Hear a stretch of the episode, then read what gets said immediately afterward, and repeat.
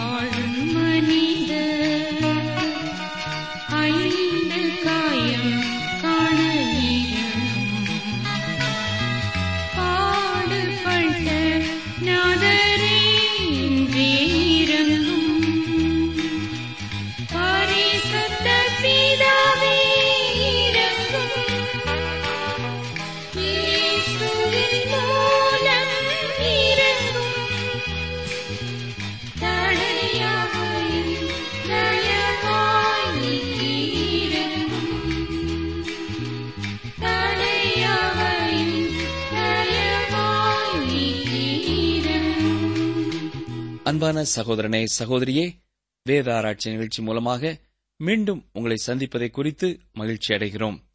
வேத வசனங்கள் உங்களுக்கு ஆறுதலாகவும் ஆசீர்வாதமானதாகவும் வழிநடத்தும் ஒன்றாயும் இருப்பதற்காக கர்த்தருக்கு ஸ்தோத்திரம் செலுத்துகிறோம்.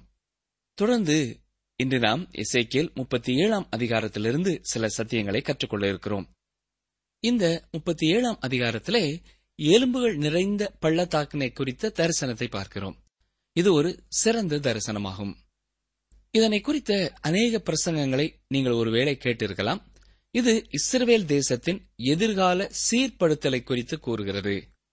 இது அந்த தேசத்திலும் ஆவிக்குரிய எழுப்புதலிலும் ஏற்படுகின்ற புத்துயிரை குறித்து சொல்கிறது. இதனை குறித்து இதற்கு முந்தின அதிகாரத்திலும் சற்றே நாம் தியானிக்கிறோம். இந்த அதிகாரத்திலே ஒரு சிறந்த தரிசனத்தை பார்க்கிறோம். நாம் ஒன்றை இங்கே தெரிந்து கொள்ள வேண்டும். இந்த தரிசனம் சபையில் இருந்த பரிசுத்தவான்களின் உயிர்த்தெழுதலை குறித்து சொல்லவில்லை. ஆனால் அநேகர் இதை அவ்வாறாக உயிர்த்தெழுதல் என்று சொல்லிவிடுகிறார்கள். பழைய ஏற்பாட்டின் தரிசனங்களை நாம் அப்படியே ஆவிக்குரியதாக எடுத்துக்கொள்ளக்கூடாது. அவ்வாறு இல்லாமல் நாம் இந்த தரிசனங்களின் வார்த்தைகளின் நிறைவேறுதலை நேரடியாக எடுத்துக்கொள்ள வேண்டும். அப்பொழுது அர்த்தமுடையதாக இருக்கும். நாம் இந்த பகுதியிலே இஸ்ரவேல் தேசத்தை குறித்து பேசிக் கொண்டிருக்கிறோம் ஒரு தனிநபரின் ஆவிக்குரிய அல்லது மாம்சீக உயிர்த்தெழுதலை குறித்து இங்கு நாம் பேசவில்லை. இந்த அதிகாரத்தை நாம் இஸ்ரவேலின் உயிர்த்தெழுதல் என்று தலைப்பு கொடுக்கலாம். இதுவே சிறந்ததாக இருக்கும். ஒருவேளை சிலர் இதை தவறாக புரிந்து கொள்ளலாம். ஆபரகாம் முதற்கொண்டு உள்ளவர்களின் உயிர்த்தெழுதலை குறித்து சொல்வதற்காக இந்த தலைப்பு கொடுக்கப்பட்டுள்ளதோ என்று நீங்கள் நினைக்கலாம். இந்த தலைப்பு அதை குறித்து சொல்லவில்லை. இஸ்ரவேல் தேசத்தை குறித்து சொல்லுகிறது என்பது உறுதியானது. இசைக்கியலுக்கு ஒரு ஜீவனுள்ள உண்மையான ஓமையை கொடுக்கிறார். அவ்வாறு கொடுப்பதற்காக அவர் இசைக்கியலை எலும்புகள் நிறைந்த ஒரு பள்ளத்தாக்கிற்கு அழைத்துச் செல்கிறார். பாருங்கள் இசைக்கியல் முப்பத்தி ஏழாம் அதிகாரம் முதலாம் வசனம். கர்த்தருடைய கை என்மேல் அமர்ந்து கர்த்தர் என்னை ஆவிக்குள்ளாக்கி வெளியே கொண்டு போய் எலும்புகள் நிறைந்த ஒரு பள்ளத்தாக்கின் நடுவில் நிறுத்தி. எருசலேம் நேபுகாத் நேச்சாரால் அழிக்கப்படும் முன்னர் இசைக்கியல் ஏற்கனவே எருசலேமிற்கு தேவனால் எடுத்துச் செல்லப்பட்டதை குறித்து நாம் பார்க்கிறோம். இசைக்கியல் எட்டாம் அதிகாரத்தில் இதை நாம் வாசித்தோம். இவ்வாறு இசைக்கியலை பாபிலோனிலிருந்து எருசலேமிற்கு எடுத்துச் செல்வது என்பது தேவனுக்கு கடினமான ஒரு காரியம் அல்ல இன்றைய ஜெட் விமானம் உலகத்தின் பாதி பகுதியை பாதி நாளில் கடக்கக்கூடுமானால் தேவனால் ஏன் இதை செய்ய முடியாது? தேவனுடைய படைப்பான மனிதனே இவ்வளவு செய்யக்கூடும் என்றால் தேவனால் எவ்வளவு செய்ய முடியும் என்பதை சற்றே எண்ணி பாருங்கள். ஆகவே தேவன் இசைக்கியலை எருசலேமிற்கு கொண்டு போவதிலே எந்த ஒரு கஷ்டத்தையும் உணர்ந்திருக்க மாட்டார். நாம் பார்க்கின்ற இந்த முதலாம் வசனத்திலும் தேவன் இசைக்கியலை நேரடியாக எடுத்துச் சென்றார் என்றே விசுவாசிக்கலாம். கர்த்தர் என்னை ஆவிக்குள்ளாக்கி வெளியே கொண்டு போய் என்று இசைக்கியல் சொல்லும் பொழுது கர்த்தருடைய ஆவியானவர் இசைக்கியலை எலும்புகள் நிறைந்த பள்ளத்தாக்கிற்கு எடுத்துச் சென்றதை குறிப்பிடுகிறார். இசைக்கியல் முப்பத்தி ஏழாம் அதிகாரம் இரண்டாம் வசனத்தை பாருங்கள். என்னை அவைகளின் அருகே சுற்றி நடக்க பண்ணினார். இதோ பள்ளத்தாக்கின் வெட்ட வெளியிலே அந்த எலும்புகள் மகா திரளாய் கிடந்தது. அவைகள் மிகவும் உலர்ந்ததுமாயிருந்தது. இந்த எலும்புகள் நிறைந்த பள்ளத்தாக்கு எப்படி இருந்திருக்கும் என்று சற்றே கற்பனை செய்து பாருங்கள். நாம் சுனாமியை பற்றி கேள்விப்பட்டிருக்கிறோம். நீங்கள் ஒருவேளை அந்த பகுதியை நேரிலே பார்த்திருக்கலாம். மக்கள் கூட்டம் கூட்டமாக இறந்து கிடப்பதை பார்க்கும் பொழுது அது மிகவும் பரிதாபமானதாக பயங்கரமானதாக மனதை உருக்குகின்றதாக இருந்திருக்கும் இல்லையா? இதைவிட மிகவும் பயங்கரமான ஒரு காட்சியைத்தான் இசைக்கியல் பார்த்தார். இது ஒரு சாவின் பள்ளத்தாக்கு. இது அவருக்கு மிகுந்த பயத்தை உண்டாக்கியிருக்கும். இசைக்கியல் பார்த்த அந்த பள்ளத்தாக்கு இறந்த எலும்புகளால் நிறைந்ததாக இருந்தது. அதாவது இஸ்ரேல் ஜனங்கள் மிகவும் உலர்ந்த நிலையிலே சிதறடிக்கப்பட்ட நிலைமையிலே காணப்பட்டார்கள் என்பதை இது வெளிப்படுத்துகிறது. வசனம் மூன்று பாருங்கள். அவர் என்னை நோக்கி மனுபுத்திரனே இந்த எலும்புகள் உயிரடையுமா? என்று கேட்டார். அதற்கு நான் கர்த்தராகிய ஆண்டவரே தேவரீர் அதை அறிவீர் என்றேன். எல்லா இடங்களிலும் சிதறிக் கடந்த எலும்புகள் மனித எலும்புகளாக இருந்தது. இங்கே இசைக்கியலின் முன்பு வைக்கப்பட்ட கேள்வி இந்த எலும்புகள் உயிரடையுமா? என்பதுதான். இதற்கு இசைக்கியல் பதிலாக ஓ தேவனே நீரே அறிவீர் என்று சொல்கிறார்.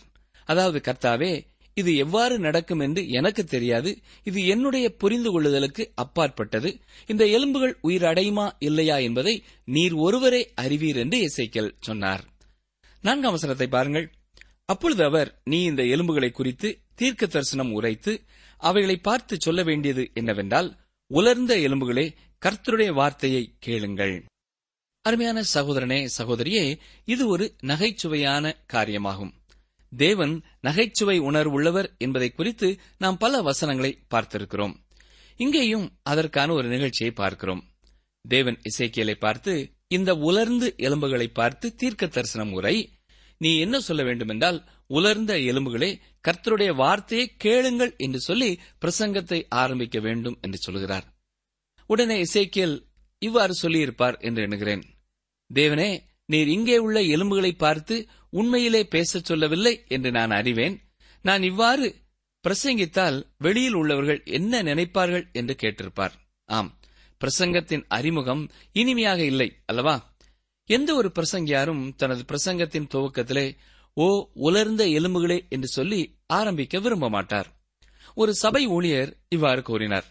என்னுடைய சபையிலே உள்ளவர்களுக்கு இசைக்கேல் பிரசங்கித்தது போல பிரசங்கிக்க வேண்டும். ஏனென்றால் இசைக்கியலுக்கு முன்பு கடந்த உலர்ந்த எலும்புகளைப் போல என் சபை மக்களும் இருக்கிறார்கள் என்று சொன்னார். ஆனாலும் இசைக்கியலை போன்று உலர்ந்த எலும்புகளே என்று ஆரம்பிக்க எனக்கு துணிச்சல் இல்லை என்றும் அவர் கூறியிருக்கிறார். இசைக்கியல் உலர்ந்த எலும்புகளால் நிறைந்த அந்த பள்ளத்தாக்கை பார்க்க வேண்டும். பிறகு அதை பார்த்து பேச வேண்டும். அருமையானவர்களே இசைக்கியலின் நிலை ஒரு உதவியற்ற நிலை. இன்று சபைகளிலே வருகிற ஜனங்களிலே ஒரு பாதி ரட்சிக்கப்பட்டவர்களாக இருப்பார்கள் மறுபாதி ரட்சிப்பை பெறாதவர்களாக இருப்பார்கள். ரட்சிக்கப்பட்டவர்களுக்கு கேட்கும் காது உண்டு. ஆனால் பிரசங்கத்திற்கு செவி மடுக்க மாட்டார்கள். தங்களுக்கு எல்லாமே தெரியும் என்று இருந்து விடுவார்கள். மற்ற ரட்சிக்கப்படாத கூட்டத்தார் அக்கிரமங்களிலும் பாவங்களிலும் மறித்தவர்களாக கிடக்கிறார்கள். அவர்கள் இன்னும் மீட்பை பெறாதவர்கள். அவர்கள் செவிகளிலே ஆண்டுடைய வசனம் ஏறுகிறதில்லை. எனவே இசைக்கியலை போல இந்த பிரசங்கியாரின் நிலை உதவியற்ற நிலையாகும். தேவனுடைய சபை மக்களின் இழந்து போன நிலைமையை உணர்ந்த ஒரு பிரசங்கியாரின் நிலை அவர்களுடன் பேசும்பொழுது இவ்வாறு உதவியற்றதாகவே இருக்கிறதை உணர்வார்கள். இசைக்கியல் தீர்க்கதரிசி இந்த உணர்வற்ற உலர்ந்த எலும்புகளை பார்த்து தேவன் என்ன சொல்கிறார் என்பதை நீங்கள் கேட்க வேண்டும் என்று விரும்புகிறேன் என்று சொல்ல வேண்டும். இதுதான் கர்த்தருடைய கட்டளை. தொடர்ந்து ஐந்தாம் ஆறாம் வசனங்களை நாம் பார்க்கும் பொழுது நான் அவைகளோடு பேசி சொல்ல விரும்புகிறது என்னவென்றால் நானே அவர்களுக்கு ஜீவனை அளிப்பவர் என்பதையே நீ சொல்ல வேண்டும் என்று கர்த்தர் சொல்லுகிறார். நம்முடைய நிலையும் இன்று இப்படித்தான் இருக்கிறது. தேவன் கிரியை செய்யாவிட்டால் ஒருவருக்கும் ஆவிக்குரிய வாழ்க்கை என்பதே இல்லாமல் போயிருக்கும். சிலர் இவ்வாறு கடிதம் எழுதுவது உண்டு. நீங்களே என்னை ரட்சித்தீர்கள் என்று அவர்கள் சொல்வார்கள். அருமையானவர்களே நாங்கள் யாரையும் ரட்சிக்க முடியாது. நாங்கள் உலர்ந்த எலும்புகளாகிய மக்களுக்கு தேவனுடைய வசனத்தை வார்த்தைகளை கொடுக்கிறோம். அவ்வளவுதான். தேவனுடைய ஆவியானவரே அவர்களுக்குள் ஜீவனை கொண்டு வருகிறார். புது பிறப்பை உண்டாக்குகிறார். இவ்வாறே வாழ்க்கையிலே புது ஜீவன் உண்டாக முடியும். இதுவே இந்த வசனத்திலுள்ள நடைமுறை பாடமாகும். நாம் இதை கற்றுக்கொள்ள வேண்டும். இதே பகுதியிலே அநேக விளக்கங்களையும் நீங்கள் காண இயலும். பாருங்கள் முப்பத்தி ஏழாம் அதிகாரம் ஏழாம் வசனம். எனக்கு கட்டளையிட்டபடியே நான் தீர்க்க தரிசனம் உரைத்தேன். நான் தீர்க்க தரிசனம் உரைக்கையில் ஒரு இரைச்சல் உண்டாயிற்று. இதோ அசை உண்டாகி ஒவ்வொரு எலும்பும் தன் தன் எலும்போடே சேர்ந்து கொண்டது. எனக்கு கட்டளையிட்டபடியே நான் தீர்க்க தரிசனம் உரைத்தேன் என்று இசைக்கேல் தனது கீழ்ப்படுதலை குறித்து தெளிவாக சொல்கிறார். ஒரு இரைச்சல் உண்டாயிற்று. இதோ அசை உண்டாகி ஒவ்வொரு எலும்பும் தன் தன் எலும்போடே சேர்ந்து கொண்டது. இந்த இடத்திலேயே சிலர் இதை முற்றிலும் ஆவிக்குரியதாக மாற்றுகிறார்கள். ஆனால் நாம் இதை அப்படியே நடந்த காரியமாகவே பார்க்க வேண்டும். இசைக்கேல் தன்னுடைய தரிசனத்திலே எலும்புகள் எல்லாம் ஒன்றோடு ஒன்று சேர்வதை பார்க்கும் பொழுது வேடிக்கையாக இருந்திருக்கும். எட்டாம் வசனம் பாருங்கள். நான் பார்த்துக் கொண்டிருக்கையில் இதோ அவைகள் மேல் நரம்புகளும் மாம்சமும் உண்டாயிற்று. மேற்புறமெங்கும் தோலினால் மூடப்பட்டது ஆனாலும் அவைகளில் ஆவி இல்லாதிருந்தது. இங்கே ஒரு ஒழுங்குமுறையை நாம் பார்க்கிறோம். முதலாவதாக உலர்ந்த இறந்து கிடந்த அந்த எலும்புகள் சிதறிக் கிடந்த நிலையிலே இருந்து ஒன்றோடு ஒன்று மெதுவாக ஒன்று சேர்ந்தன. பிறகு அதன் மேல் நரம்பும் மாம்சமும் உண்டாயிற்று. இவ்விதமாகவே அந்த எலும்புகள் கொஞ்சம் கொஞ்சமாக உடலை பெற்றன. ஆனால் அவைகளில் ஜீவன் இல்லை. இசைக்கல் முப்பத்தி ஏழாம் அதிகாரம் ஒன்பதாம் பத்தாம் வசனங்களை பாருங்கள். அப்பொழுது அவர் என்னை பார்த்து நீ ஆவியை நோக்கி தீர்க்க தரிசனம் உரை. மனுபுத்திரனே நீ தீர்க்க தரிசனம் உரைத்து ஆவியை நோக்கி கர்த்தராகிய ஆண்டவர் உரைக்கிறது என்னவென்றால் ஆவியே நீ காற்று திசை நான்கிலுமிருந்து வந்து கொலையுண்ட இவர்கள் உயிரடையும்படிக்கு இவர்கள் மேல் ஊது என்கிறார் என்று சொல் என்றார். எனக்கு கற்பிக்கப்பட்டபடி நான் தீர்க்க தரிசனம் உரைத்தேன். அப்பொழுது ஆவி அவர்களுக்குள் பிரவேசிக்க அவர்கள் உயிரடைந்து காலூண்டி மகா பெரிய சேனையாய் நின்றார்கள். இசைக்கியல் பேசினார் அந்த உடல்களுக்குள் உயிர் வந்தது. ஆவியிலே தேவன் மனிதனை சிருஷ்டித்த பொழுது என்ன நடந்தது? தேவன் மனிதனை மண்ணினால் உருவாக்கினார். இசைக்கேல் எலும்பிலிருந்து தன் காரியத்தை ஆரம்பித்தார். ஆனால் தேவன் இவ்வாறு செய்யவில்லை. தேவன் மண்ணிலிருந்து தன் சிருஷ்டிப்பை ஆரம்பித்தார். பிறகு தன் ஜீவனை மனிதனுக்குள் ஊதினார். நாம் ஏற்கனவே பார்த்தது போல இந்த எலும்புகள் மூன்று நிலைமையை கடந்து உயிரை பெற்றன. முதலாவது அவைகள் உலர்ந்த எலும்புகளாக சிதறி கிடந்தன. பின்னர் அவைகள் ஒன்றோடு ஒன்று சேர்ந்து நரம்பும் சதையும் தோலும் உண்டாகியது. இப்பொழுது அவைகள் சடலங்களாக மாறின. இதற்கு பின் ஆவி புகுந்து அவைகளில் உயிர் உண்டாயின. இஸ்ரேல் தேசத்தை குறித்த வேதத்தின் தீர்க்க தரிசனத்தை புரிந்து கொள்வதற்கு இந்த மூன்று நிலைகளிலும் உண்மையான திறவுகோல் இருப்பதை நாம் கண்டுகொள்ள முடியும். அடுத்ததாக நாம் பார்க்கிற வசனம் இசைக்கேலின் தரிசனத்தை நமக்கு விளக்குகிறதா இருக்கிறது. வசனம் பதினொன்று பாருங்கள். அப்பொழுது அவர் என்னை நோக்கி மனுபுத்திரனே இந்த எலும்புகள் இஸ்ரவேல் வம்சத்தார் அனைவருமே. இதோ அவர்கள் எங்கள் எலும்புகள் உலர்ந்து போயிற்று எங்கள் நம்பிக்கை அற்று போயிற்று நாங்கள் அறுப்புண்டு போகிறோம் என்கிறார்கள். இந்த வசனத்திலே நாம் பார்க்கிறது போல இந்த எலும்புகள் இஸ்ரவேல் வம்சத்தார் அனைவருமே என்று கர்த்தர் தெளிவாக சொல்கிறார். அருமையானவர்களே நாம் இந்த வசனங்களிலே சபையை குறித்து பார்க்கவில்லை என்பதை தெளிவாக புரிந்து கொள்ள வேண்டும். நாம் இஸ்ரவேல் வீட்டாரை குறித்து இந்த வசனங்களில் பார்க்கிறோம். இதோ அவர்கள் எங்கள் எலும்புகள் உலர்ந்து போயிற்று எங்கள் நம்பிக்கை அற்று போயிற்று நாங்கள் அறுப்புண்டு போகிறோம் என்கிறார்கள். இந்த சிறையிருப்பிலே இருந்த இஸ்ரவேல் ஜனங்கள் ஒரு பகுதியிலிருந்து இன்னொரு பகுதியின் முடிவு எல்லைக்கு உடனுக்குடன் போய்விடுவதை நாம் பார்க்கிறோம். எருசலேம் அழியாமல் நின்று கொண்டிருக்கும் வரையிலும் பொய் தீர்க்கதரிசிகள் அவர்கள் எருசலேம் திரும்பி விடுவார்கள் என்று சொல்லிக் கொண்டிருக்கும் வரையிலும் இந்த இஸ்ரவேல் ஜனங்கள் ஒரு தவறான நம்பிக்கை உடையவர்களாக இருந்தார்கள். இப்பொழுது எருசலேம் அழிக்கப்பட்டவுடன் இந்த இஸ்ரவேல் ஜனங்கள் மற்றொரு எல்லையின் கடைசி பகுதிக்கு சென்று விட்டார்கள். ஒரு மந்தமான மனநிலைமையை அடைந்து விட்டார்கள். ஒரு நாளில் மிகவும் உயர்ந்த மனநிலைமையிலே இருந்தார்கள். இப்பொழுது மிகவும் தாழ்ந்து போன மனநிலைமையிலே இருக்கிறார்கள். எங்களுக்கு ஒரு நம்பிக்கையும் இல்லை என்று அவர்கள் சொல்கிறார்கள். ஆனால் அவர்களுக்கு இன்னமும் நம்பிக்கை இருக்கிறது என்பதை தெரிவிக்கவே தேவன் இந்த தரிசனத்தை இசைக்கியலுக்கு கொடுத்தார். இது முழு இஸ்ரவேல் தேசத்தாருக்கும் கொடுக்கப்பட்ட ஒன்றாகும். இசைக்கியல் முப்பத்தி ஏழாம் அதிகாரம் பன்னிரெண்டாம் வசனத்தை பாருங்கள். ஆகையால் நீ தீர்க்க தரிசனம் உரைத்து அவர்களோடே சொல்ல வேண்டியது என்னவென்றால் கர்த்தராகிய ஆண்டவர் உரைக்கிறார் இதோ என் ஜனங்களே நான் உங்கள் பிரேத குழிகளை திறந்து உங்களை உங்கள் பிரேத குழிகளிலிருந்து வெளிப்படவும் உங்களை இஸ்ரேல் தேசத்துக்கு வரவும் பண்ணுவேன். ஒரு சிலர் இந்த வசனத்தை வாசித்து பார்த்துவிட்டு இந்த தீர்க்க தரிசனம் சரீர பிரகாரமான உயிர்த்தெழுதலை கூறவில்லை என்று சொன்னீர்களே என்று கேட்கக்கூடும். ஆமாம் இப்பொழுதும் அதையே வலியுறுத்துகிறேன். இது ஒரு சரீர பிரகாரமான உயிர்த்தெழுதலை பற்றி கூறவில்லை. வசனம் இருபத்தி ஒன்றை பாருங்கள். நீ அவர்களை நோக்கி கர்த்தராகிய ஆண்டவர் உரைக்கிறது என்னவென்றால் இதோ நான் இஸ்ரவேல் வம்சத்தாரை அவர்கள் போயிருக்கும் ஜாதிகளிடத்திலிருந்து அழைத்து சுற்றிலும் இருந்து அவர்களை சேர்த்து அவர்களை அவர்கள் சுய தேசத்திலே வரப்பண்ணி இசைக்கியல் முப்பத்தி ஏழாம் அதிகாரம் பன்னிரெண்டாம் வசனத்திலே உங்களை உங்கள் பிரேத குழிகளிலிருந்து வெளிப்பட பண்ணுவேன் என்று கர்த்தர் சொல்வதின் அர்த்தம் இதுதான். இஸ்ரேல் தேசம் உலகில் உள்ள தேசங்களுக்குள் புதைக்கப்பட்டு கிடந்தது. அவர்கள் அவற்றினின்று திரும்ப கொண்டு வரப்பட்டு ஒரு தேசமாக மீண்டும் உருவாக்கப்படுவார்கள் என்றே தேவன் சொல்கிறார்.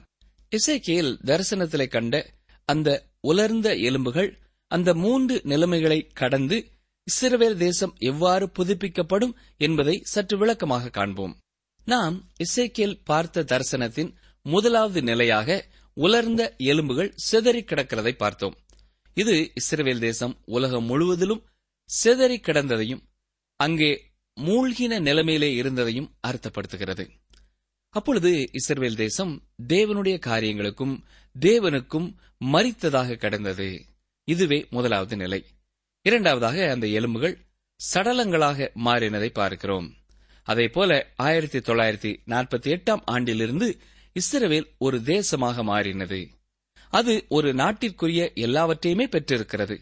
அதற்கு கொடி பாராளுமன்றம் அரசியல் அமைப்பு போன்ற எல்லாமே இருக்கிறது. இவை எல்லாமே இருந்தும் அதில் உயிர் இல்லை. அதாவது ஆவிக்குரிய வாழ்க்கை இல்லை. நீங்கள் எருசலேமை சுற்றி பார்த்தீர்களானால் இதை புரிந்து கொள்ளலாம். ஆவிக்குரிய வாழ்க்கையிலே அவர்கள் செத்தவர்களாகவே இருக்கிறார்கள். பொருளாதார மற்றும் அறிவியல் சார்ந்த காரியங்களிலே கலாச்சார விஷயங்களிலே இஸ்ரேல் தேசம் சிறந்ததாக இருந்தாலும் ஆவிக்குரிய காரியத்திலே அங்கே ஒன்றுமே இல்லை. இதுவே இசைக்கில் கண்ட தரிசனத்தின் இரண்டாவது நிலை. எலும்புகள் சேர்ந்து நரம்புகள் சதைகள் உண்டாயிருந்தாலும் அவைகளில் உயிர் இல்லை. வெறும் செத்த சடலங்களே இருக்கிறது. இன்றைய நாட்களின் இஸ்ரேலின் நிலை இதுதான் பிரியமானோர்லே தொடர்ந்து வசனங்கள் பதினைந்து முதல் இருபத்தி எட்டு வரை பார்த்தீர்களானால் அங்கே இரண்டு கோல்களை குறித்து பார்க்கிறோம். நாம் இதை குறித்து விளக்கமாக பார்க்க போவதில்லை. இது வட இஸ்ரேல் தேசமும் யூதாவும் ஒன்றாக சேர்ந்து ஒரே ராஜ்யமாக மாறப்போகின்றதைத்தான் அடையாளப்படுத்துகிறது. அதன் அர்த்தம் என்னவென்றால் காணாமற் போன பத்து இஸ்ரேல் கோத்திரம் என்று இனி இருக்கப் போவதில்லை. இந்த பத்து கோத்திரத்தார் எங்கே இருக்கிறார்கள் என்பதை தேவனே அறிவார். ஆனால் இஸ்ரேல் தேசம் ஒன்றாக இருக்கும் என்றே தேவன் சொல்லுகிறார். இசைக்கியல் முப்பத்தி ஏழாம் அதிகாரம் இருபத்தி இரண்டாம் வசனத்தை பாருங்கள். அவர்களை இஸ்ரவேலின் மலைகளாகிய தேசத்திலே ஒரே ஜாதியாக்குவேன். ஒரே ராஜா அவர்கள் எல்லாருக்கும் ராஜாவாக இருப்பார். அவர்கள் இனி இரண்டு ஜாதிகளாக இருப்பதில்லை. அவர்கள் இனி இரண்டு ராஜ்யங்களாக பிரிவதும் இல்லை இங்கே தேவன் அவர்களை ஒரே தேசமாக மாற்றுவதிலே உறுதியுடன் செயல்படுவதை பார்க்கிறோம். அவர்கள் இனி இரண்டு ராஜ்யங்களாக பிரிந்து போவதில்லை என்று பார்க்கிறோம். வசனம் இருபத்தி நான்கை பார்ப்போம் என்றால் ஒரே மேய்ப்பர் அவர்களுக்கு இருப்பார் என்று சொல்லப்படுவது இயேசு கிறிஸ்துவை குறிக்கிறது. அவர் உலகத்திற்கு வந்தபொழுது தாவீதின் வம்சத்திலே பிறந்தார். நாம் மத்திய முதலாம் அதிகாரம் மற்றும் லூக்கா இரண்டாம் அதிகாரம் போன்ற அதிகாரங்களை கவனமாக பார்க்கும் பொழுது அவர் தாவீதின் வம்சத்திலே வந்ததை அறிந்து கொள்ள முடியும். தாவீதின் வம்சத்திலே வந்த அவரே மெய்ப்பராக இருந்து அவர்களை ஆளுவார். நான் தனிப்பட்ட முறையிலே நம்புகிற காரியம் என்னவென்றால் தாவீதை தேவன் ஆயிர வருட அரசாட்சியிலே அல்லது நித்திய ராஜ்யத்திலே அரியணையிலே அமர வைத்து ஆட்சி புரிய வைப்பார் என்பதே. சில வேத வல்லுநர்கள் தாவீது ஆயிர வருட அரசாட்சியிலே ஆளுவார் என்று சொல்கிறார்கள். சிலர் நித்திய ராஜ்யத்திலே தாவீதின் ஆட்சி இருக்கும் என்றும் சொல்கிறார்கள். தாவீது இயேசு கிறிஸ்துவின் பிரதிநிதியாக இருந்து பூமியிலே ஆட்சி செய்வார். இசைக்கியல் முப்பத்தி ஏழாம் அதிகாரம் இருபத்தி எட்டாம் வசனத்தை பாருங்கள். அப்படியே என் பரிசுத்த ஸ்தலம் அவர்கள் நடுவிலே என்றென்றைக்கும் இருக்கும்போது நான் இஸ்ரவேலை பரிசுத்தம் பண்ணுகிற கர்த்தர் என்று ஜாதிகள் அறிந்து கொள்வார்கள் என்கிறார் என்று சொல் என்றார். இந்த காரியம் இதுவரை நிறைவேறவில்லை இனி நடக்கிறதா இருக்கிறது என் பரிசுத்த ஸ்தலம் அவர்கள் நடுவிலே என்றென்றைக்கும் இருக்கும் பொழுது. இந்த பூமியிலே ஆயிர வருட அரசாட்சியின் காலத்திலும் நித்திய காலத்திலும் தேவாலயம் இருக்கப் போகிறது. நாம் வெளிப்படுத்தின விசேஷத்திலே தேவாலயம் இல்லாததை குறித்து வாசிக்கிறோம். இது புதிய எருசலேமை குறிக்கிறது. அங்கேதான் சபை இருக்கப் போகிறது. இந்த புதிய எருசலேம் பூமியிலே இருக்கப் போவதில்லை. ஆனால் இஸ்ரவேல் ஜனங்களின் நித்தியமான வீடு பூமியில்தான் இருக்கப் போகின்றது. இங்கே தேவனுடைய ஆலயம் அவர்கள் மத்தியிலே இருக்கும். இசைக்கியில் இந்த முப்பத்தி ஏழு முதல் முப்பத்தி ஒன்பது வரையுள்ள அதிகாரங்களிலே இஸ்ரவேலை குறித்து சொன்னாலும் இதிலேயும் நம்முடைய தனிப்பட்ட வாழ்க்கைக்கு அநேக சிறந்த ஆவிக்குரிய பாடங்கள் உண்டு. நீங்களும் நானும் இப்பொழுது வாழ்ந்து கொண்டிருக்கிற இந்த உலகம் ஒரு சாவின் பள்ளத்தாக்கு போல இருக்கிறது. இங்கே முழுவதும் உலர்ந்த எலும்புகளே உள்ளன. அதாவது மறித்து போன மனிதர்கள் நடுவிலே வாழ்கிறோம். ஆனால் மக்கள் தாங்கள் உண்மையிலே உயிரோடே இருப்பவர்கள் என்று பேசுகிறார்கள். பல கருத்தரங்குகளை நடத்துகிறார்கள். ஆனால் அவர்கள் உண்மையில் அக்கிரமங்களிலும் பாவங்களிலும் மறித்து கிடக்கிறார்கள். அவர்களுக்கு ஆவிக்குரிய வாழ்க்கை இல்லை உண்மையான ஜீவன் இல்லை. ஆகவேதான் தங்களுடைய பழைய சடலத்தை அவர்கள் மதுபானங்களை குடித்து பதப்படுத்தி காத்துக்கொள்ள முயற்சிக்கிறார்கள். தேவன் இதை ஒன்று யோவான் ஐந்தாம் அதிகாரம் பனிரெண்டாம் வசனத்திலே நமக்கு தெளிவுபடுத்தி இருக்கிறார். குமாரனை உடையவன் ஜீவனை உடையவன் தேவனுடைய குமாரன் இல்லாதவன் ஜீவன் இல்லாதவன் என்கிறார். உங்களிடம் குமாரனாகிய இயேசு இருந்தால் நீங்கள் உயிருள்ளவர்கள். உங்களிடத்திலே அவர் இல்லை என்றால் நீங்கள் மறித்தவர்கள் இரண்டு விதமான ஜனங்கள் இந்த உலகத்திலே இருக்கிறார்கள். ஒன்று உயிருள்ள மக்கள் மற்றொன்று மறித்த மக்கள் கூட்டம். யோவான் மூன்றாம் அதிகாரம் முப்பத்தி ஆறாம் வசனத்திலே குமாரனிடத்தில் விசுவாசமாயிருக்கிறவன் நித்திய ஜீவனை உடையவனாயிருக்கிறான் என்று வாசிக்கிறோம். குமாரனை விசுவாசியாதவனோ ஜீவனை காண்பதில்லை. தேவனுடைய கோபம் அவன் மேலே நிலை நிற்கும் என்கிறார். அதாவது இயேசுவாய குமாரனை உடையவனாக இல்லாதவன் மறித்தவன் ஆவான் என்று சொல்லுகிறார். அருமையான சகோதரனே சகோதரியே நீங்கள் எந்த பிரிவு மக்களோடு இருக்கிறீர்கள்? மறித்த கூட்டத்தில் இருக்கிறீர்களா? உயிருள்ளவர்களின் கூட்டத்தில் இருக்கிறீர்களா? நீங்கள் தேவனை பின்பற்றுகிறவர்களாக இல்லை என்றால் நீங்களும் மரித்த கூட்டத்தில்தான் இருக்கிறீர்கள். உலர்ந்த எலும்புகளே தேவனுடைய வார்த்தையை கேளுங்கள். நீங்களும் உயிரடைய முடியும். ஜீவன் உள்ளவர்களாக மாற முடியும். ஆண்டவராகிய இயேசு கிறிஸ்துவை இன்றே உங்கள் சொந்த இரட்சகராக ஏற்றுக்கொள்ளுங்கள். இந்த ஒரு வாழ்க்கை பாடத்தை நாம் இந்த தீர்க்க தரிசனத்திலிருந்து பெற்றுக்கொள்ள முடியும். ஆனால் இதன் மைய கருத்து எருசலேம் தேசத்தை பற்றியது என்பதை நாம் மறந்து போகக்கூடாது. நாம் ஜீவனுள்ளவர்களாக வாழ அவரண்டை நம்மை அர்ப்பணம் செய்வோமா? ஜெபிப்போம். கிருபை நிறைந்த நல்ல ஆண்டவரே இஸ்ரவேல் தேசம் மறித்து போன நிலைமையில இருந்தாலும் ஒரு நாள் நீர் அதை உயிரோடு எழுப்பப் போகிறீர். அதற்காக உமக்கு ஸ்தோத்திரம் செலுத்துகிறோம். இரண்டு காலகட்டங்களை அவர்கள் கடந்து வந்துவிட்டார்கள் மூன்றாவது காலகட்டத்திற்காக காத்திருக்கிறார்கள். எங்களுடைய வாழ்க்கையிலேயும் நாங்கள் மறித்து போனவர்களாய் இருப்போம் என்றால் எங்களிலே யார் யார் இன்னமும் உடைய வசனத்திற்கு செவி சாய்க்காமல் இருப்போம் என்பதை நீர் அறிந்திருக்கிறீர். எங்களை நீர் உயிர்ப்பிக்க வேண்டும் என்று கெஞ்சுகிறோம். உம்முடைய ஜீவன் எங்களிலே ஊதப்பட்டு உம்முடைய வசனம் எங்களிலே வாழ்வு பெற்று நாங்கள் அனுதினமும் உம்மை உண்மையோடும் உத்தமத்தோடும் பின்பற்றுகிறவர்களாக மாற. உம்முடைய குமாரனாய் இயேசு கிறிஸ்துவை எங்கள் ரட்சகராக விசுவாசித்து ஏற்றுக்கொண்டவர்களாக வாழ நீரே கிருபை செய்யும். தொடர்ந்து எங்களோடு பேசும். எங்கள் அனுதின வாழ்க்கையிலே நீர் ஈடுபாடு கொள்ளும். மீட்பர் இயேசு கிறிஸ்துவின் நாமத்தினாலே தாழ்மையோடு ஜெபிக்கிறோம் பிதாவே. அமேன் நீங்கள் தொடர்பு கொள்ள வேண்டிய எமது முகவரி வேத ஆராய்ச்சி டி டபிள்யூ ஆர் தபால் பெட்டி எண் நூற்று முப்பத்தி நான்கு திருநெல்வேலி இரண்டு தமிழ்நாடு. எங்கள் தொலைபேசி எண் தொன்னூற்று நான்கு நாற்பத்தி இரண்டு இருபத்தி ஐந்து இருபத்தி ஆறு இருபத்தி ஏழு மற்றும் ஒரு தொலைபேசி எண் ஒன்பது ஐந்து எட்டு ஐந்து நான்கு ஆறு பூஜ்ஜியம் நான்கு ஆறு பூஜ்ஜியம். எங்கள் இமெயில் முகவரி Tamil DTP at radio eight eight two dot com